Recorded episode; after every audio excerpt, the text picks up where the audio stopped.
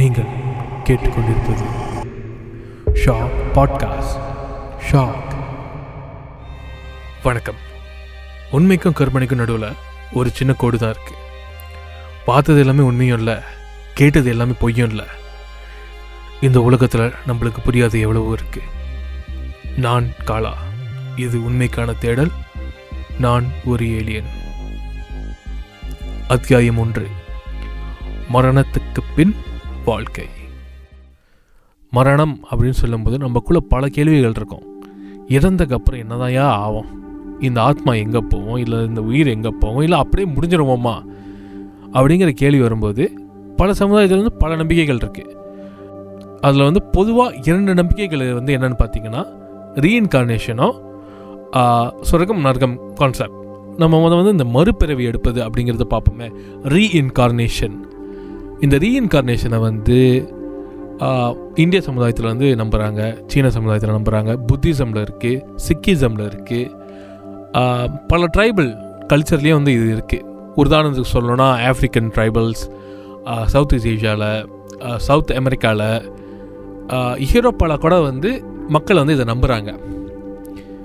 மறுபிறவி எடுப்பதுங்கிறது வந்து எப்படின்னா, உங்களோட ஜீவன் வந்து உடலை விட்டு பிரிஞ்சவுடன் அந்த ஜீவன் வந்து வேற ஒரு உடலில் வந்து உயிர் பெறுவது. அதுதான் வந்து ரீஇன்கார்னேஷனோட definition.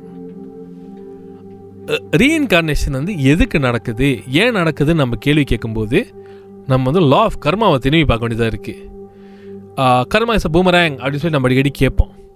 But what is the karma அப்படின்னு நம்ம யோசிச்சுருக்கோமா? கர்மாங்கிறது செயல். நீங்கள் செய்கிற ஒவ்வொரு ஆக்ஷனும் வந்து கர்மா. அது நல்ல கர்மாவா கெட்ட கர்மாவாங்கிறது வந்து உங்களோட செயலை பொறுத்து இருக்குது. நல்லது செஞ்சிங்கன்னா நல்ல கர்மா, கெட்டது செஞ்சிங்கன்னா கெட்ட கர்மா. ஒரு சிம்பிள் டெஃபினேஷன்னா அவ்வளோதான். ரீஇன்கார்னேஷன் எதுக்கு நடக்குதுன்னா, உங்கள் கர்ம பயணத்தை தீர்க்கிறதுக்கு. அதாவது உங்களுக்கு கர்மா பேலன்ஸ் இல்லாமல் இருந்துச்சுன்னா நீங்கள் வந்து உங்களோட பிறப்புக்கான அர்த்தத்தை அடைஞ்சிட்டிங்கன்னு அர்த்தம். நீங்கள் வந்து ஒரு ஹையர் பவரோட கலக்க போகிறதா அர்த்தமாக இருக்குது. பெரும்பாலும் மார்க்கம் என்ன சொல்கிறதுனா, நம்ம கர்ம பயணத்தை இருக்கும்போது இறைவனோட போய் சேர்ந்துடும் அப்படின்னு சொல்லி சொல்லுது. So that's the end goal. ரீஇன்கார்னேஷனோட எண்ட் கோல் பார்த்தீங்கன்னா கடவுள். மறுபிறவி இருக்கா, இதுக்கு எவிடன்ஸ் இருக்கா அப்படின்னு நீங்கள் என்ன கேட்டிங்கன்னா, சில கதைகள் உண்டு.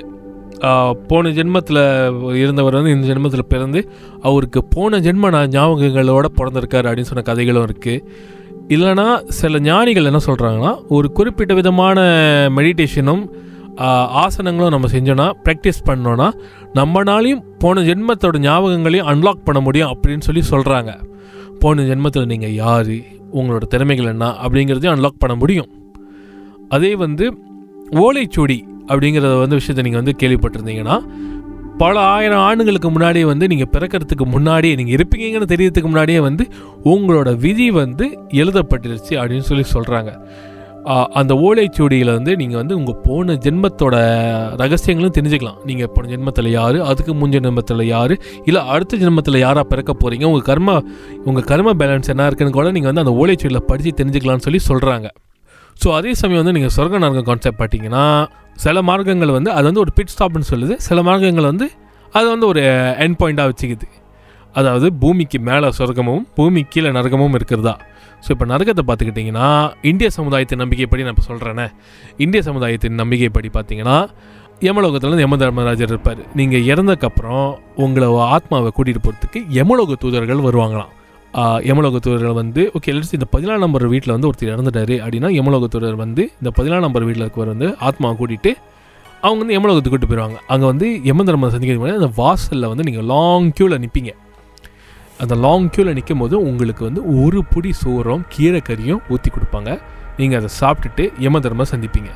அங்கே வந்து நீங்கள் வந்து ஒருத்தரோட கர்ம பயணம் வந்து நாலு வயசுலேருந்து ரெக்கார்ட் பண்ணுறாங்க அப்படின்னு சொல்லி சொல்கிறாங்க.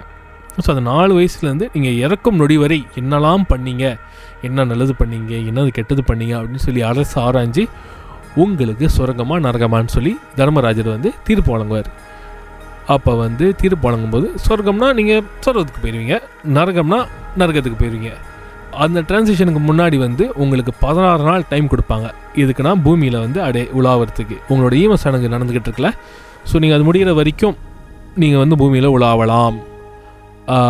உலாவிக்கிறது உங்கள் சொந்த பந்தங்களை பார்த்துக்கிட்டு உங்களோட ஈம சடங்கை பார்த்துட்டு நீங்கள் கடைசி யார் யார் சந்திக்கணும் சந்திச்சுட்டு பதினாறாவது நாள் வந்து திரும்பி வந்து யமலோகத்தவர்கள் வந்து உங்களை கூட்டிகிட்டு போயிடுவாங்க. சொர்க்கம்னா உங்களை வந்து டீசெண்டாக அழைக்கா சொர்க்கத்துக்கு தூக்கி தூக்கிட்டு போயிடுவாங்க. அப்படி நரகம்னா உங்களை மறுபடியும் வந்து யமலோகத்துக்கு தூக்கிட்டு போயிட்டு ஒரு இடத்துல விட்டுருவாங்க, ஒரு நதி கரை ஓரமாக. ஸோ நீங்கள் அந்த நதியை கடந்து தான் வந்து யமலோகத்துக்கு போகணும். போன தடவை நீங்கள் டைரெக்டாக யமலோகத்துக்கு போயிட்டீங்க, இந்த தடவை வந்து அப்படி இல்லை. நீங்கள் வந்து அந்த நதிக்கரையிலேருந்து ஒரு ஒரு நெடும் பயணம் இருக்குது, ஒரு வருடம் காலம் ஆகும்னு சொல்கிறாங்க. அதாவது அந்த நதியை கடந்து அதுக்கப்புறம் ஒரு பெரிய பயணம்லாம் கடந்து கடைசியாக வந்து நீங்கள் வந்து உங்களோட தண்டனை நடக்கிற இடத்துக்கு போவீங்க. இப்போ இந்த பயணம் வந்து அந்த நதிக்கரைன்னு சொன்னால ஒரு இன்ட்ரெஸ்டிங்கான கதை என்னென்னா, இந்த நதி இந்த நதிக்கரையை பற்றி வந்து பல சமுதாயங்கள் வந்து இந்த நம்பிக்கை இருக்குது. சீனர்கள் மத்தியில், இந்தியர்கள் மத்தியில், கிரீக் மக்கள் மத்தியிலையும் இந்த நம்பிக்கை இருக்குது. அதாவது இந்த ஒரு விழி காயினில் வந்து ஒரு ஒரு பொற்காசு அப்படின்னு சொல்லி வச்சுக்கோமே, ஒரு பொற்காசு. இந்த ஒரு பொற்காசு வந்து இறந்தவங்க நெத்திலேயோ இல்லை அவங்க இறக்கும் போது அவங்கக்கிட்ட கொடுத்து அனுப்புகிற பழக்கம் வந்து பல சமுதாயத்தில் இருக்குது. இது வந்து எதுக்குன்னா அந்த நதியை கடக்கிறது கடக்கிறதுக்கு அந்த நதியை கடக்கிறதுக்கு வந்து அங்கே வந்து ஒரு படகு ஓட்டி இருப்பாராம்.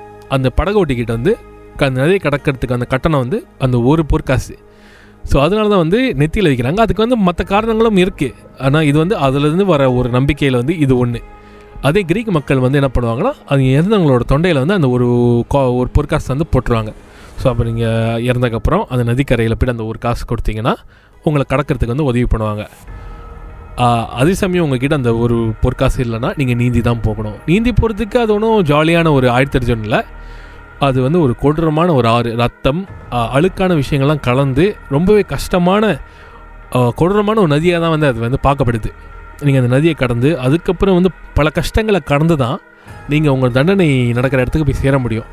ஸோ இதனால தான் வந்து ஹங்கிரி கோஸ் ஃபெஸ்டிவல் அப்போ வந்து சீனர்கள் என்ன பண்ணுவாங்கன்னா சீனர்கள் என்ன பண்ணுவாங்கன்னா இந்த காடியை வந்து அந்த பேப்பரில் செஞ்ச காடியை வந்து எரிக்கிறது, குதிரை எரிக்கிறது, இல்லை அவங்களுக்கு உணவு எரிக்கிறது, இதெல்லாம் பண்ணுவாங்க. ஸோ அவங்களுக்கு அங்கே போய் இறந்தவர்களுடைய உலகத்தில் வந்து அவங்களுக்கு அது உதவும் அப்படிங்கிற நம்பிக்கையில்.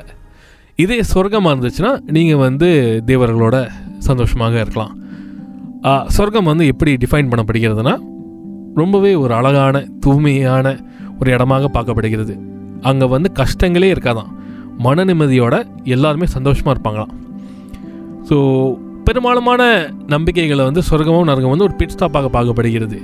எப்படின்னா உங்களோட பிறப்பு வந்து முடிஞ்சக்கப்புறம் உங்களோட கர்ம பயன்படி உங்களுக்கு தண்டனை வழங்குறதில்ல, இல்லை உங்களுக்கு வந்து சொர்க்கம் வழங்கினாங்கன்னா அந்த குறுகிய காலம் முடிஞ்சக்கப்புறம் நீங்கள் திரும்பியும் பிறந்து உங்களோட கர்ம பயணம் முடிகிற வரைக்கும் நீங்கள் வந்து அந்த ப்ராசஸ் போகும். இதை நான் எப்படி பார்க்குறேன்னா, நீங்கள் ஒருவேளை சொர்க்கத்தில் போய் திரும்பி பிறந்தீங்கன்னா ஒரு பெரிய மகானாகவோ ஒரு மகாத்மாவோ இல்லை ஒரு பெரிய தலைவராகவோ பிறப்பீங்க அப்படின்னு நான் நம்புகிறேன். ஏன்னா ரிஷிகள் வந்து மீண்டும் பூமியில் அவதரித்த கதைகளும் இருக்குது, அவங்க பெரிய பெரிய தலைவர்களாக ஆன கதைகளும் இருக்குது. இறந்தக்கப்புறம் என்ன தான் நடக்கும் அப்படிங்கிறதுல வந்து நிறையா கேள்விகள் இருக்குது, நிறையா ஆராய்ச்சிகள் இருக்குது, நிறையா பதில்கள் இருக்குது, நிறையா நூல்கள் இருக்குது. ஆனால் உண்மையை சொல்லணும்னா இது எதுவுமே வந்து உறுதியாக நம்மளால் சொல்ல முடியாது. ஏன்னா இறந்தக்கப்புறம் என்ன நடக்குங்கிறது இறந்தக்கப்புறம் தான் நம்மளுக்கே தெரியும். ஆனால் நம்ம இறந்தக்கப்புறம் வாழ்வோமான்னு கேட்டிங்கன்னா அதுக்கு வந்து பதில் என்கிட்ட இருக்குது. இப்போ நீங்கள் வந்து வாழும்போதே நல்லவராகவும் நல்ல ஒரு வாழ்க்கையை வாழ்ந்துருந்தீங்கன்னா உங்களோட பேர் வந்து காலங்காலமாக வந்து போற்றப்படும். அப்படி இருக்கும்போது பல பேரும் நினைவில் இருப்பீங்க. அப்படி இருக்கும்போது நீங்கள் வாழ்ந்துக்கிட்டு தான் இருப்பீங்க. ஒரு வேளை நீங்கள் ஒரு கேவலமான மனிதராக இருந்தால் உங்களை மறக்கணும்னு தான் நினைப்பாங்க. அப்போ நீங்கள் இருக்க மாட்டீங்க. அப்போ வந்து காலம் தாண்டி வாழ வேண்டுமென்றால் மரணத்தை தா மரணத்தை தாண்டி வாழணும்னா நம்ம வாழ்க்கை உருப்படியாக வாழணும். இதுதான் எனக்கு புரிஞ்சிச்சு. அடுத்த எபிசோடில் இன்னும் ஒரு இன்ட்ரெஸ்டிங்கான டாப்பிக்கில் சந்திப்போம். அதுவரை நான் காலா. இது உண்மைக்கான தேடல். நான் ஒரு ஏலியன்.